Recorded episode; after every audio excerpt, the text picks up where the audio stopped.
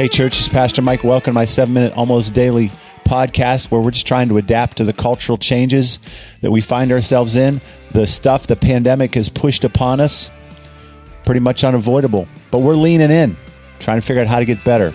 We call it Rechurch.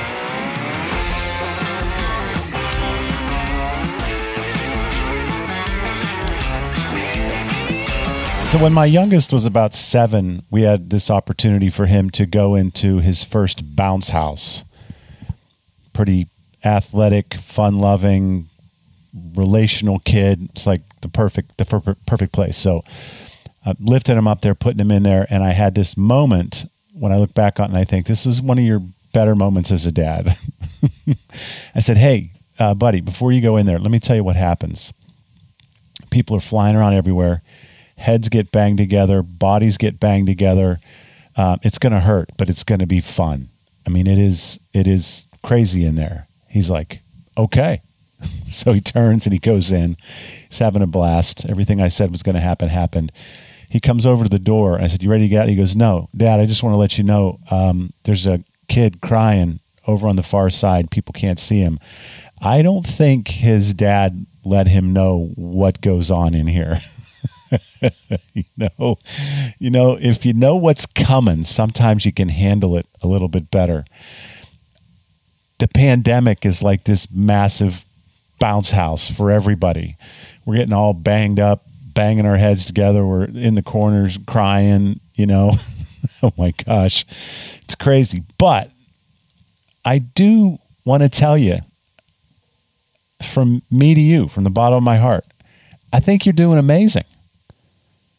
I really do. I'm talking particularly to Vista Community Church, but I suppose it could go beyond that. I just I don't I don't know if that's my place, but um, you, you, y'all are y'all are just doing great. And I want to tell you four ways in particular, in hopes that it would be an encouragement to you. Number one, you're making it. Don't don't undersell yourself for just flat making it, right? You're not quitting. You may not be making it perfectly, but trust me, there is no perfection going on anywhere right now. That, that's not the goal. the goal is to not quit, really.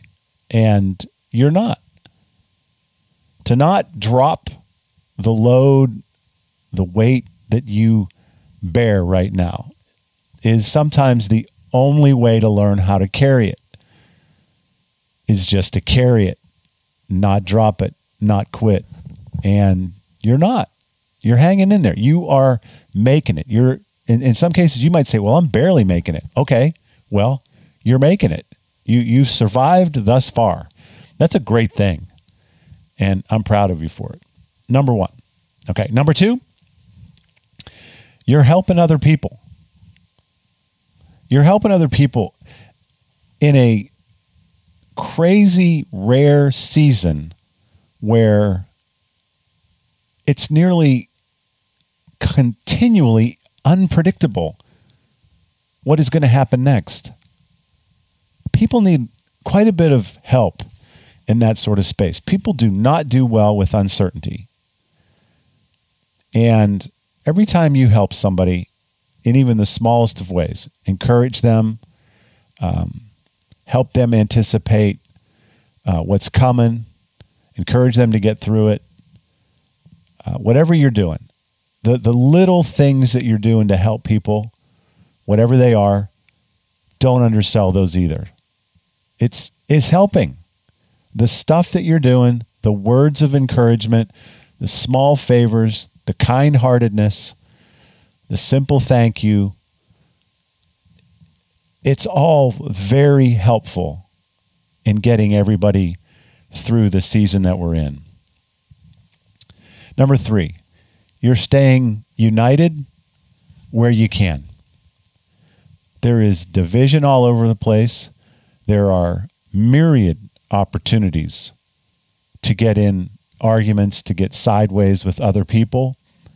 And you're doing a phenomenal job staying together, where you can, and maybe even making efforts to stay together where it's pretty hard. That's a massive thing right now. That's a huge thing right now. There's enough division, there's not enough unity where you are reaching across the aisle, where you're helping one another, where you're deferring, where you're, um, you know, just finding a way to connect across whatever divide it is, is bringing the water temperature up to where it needs to be. I have no no idea what that metaphor means.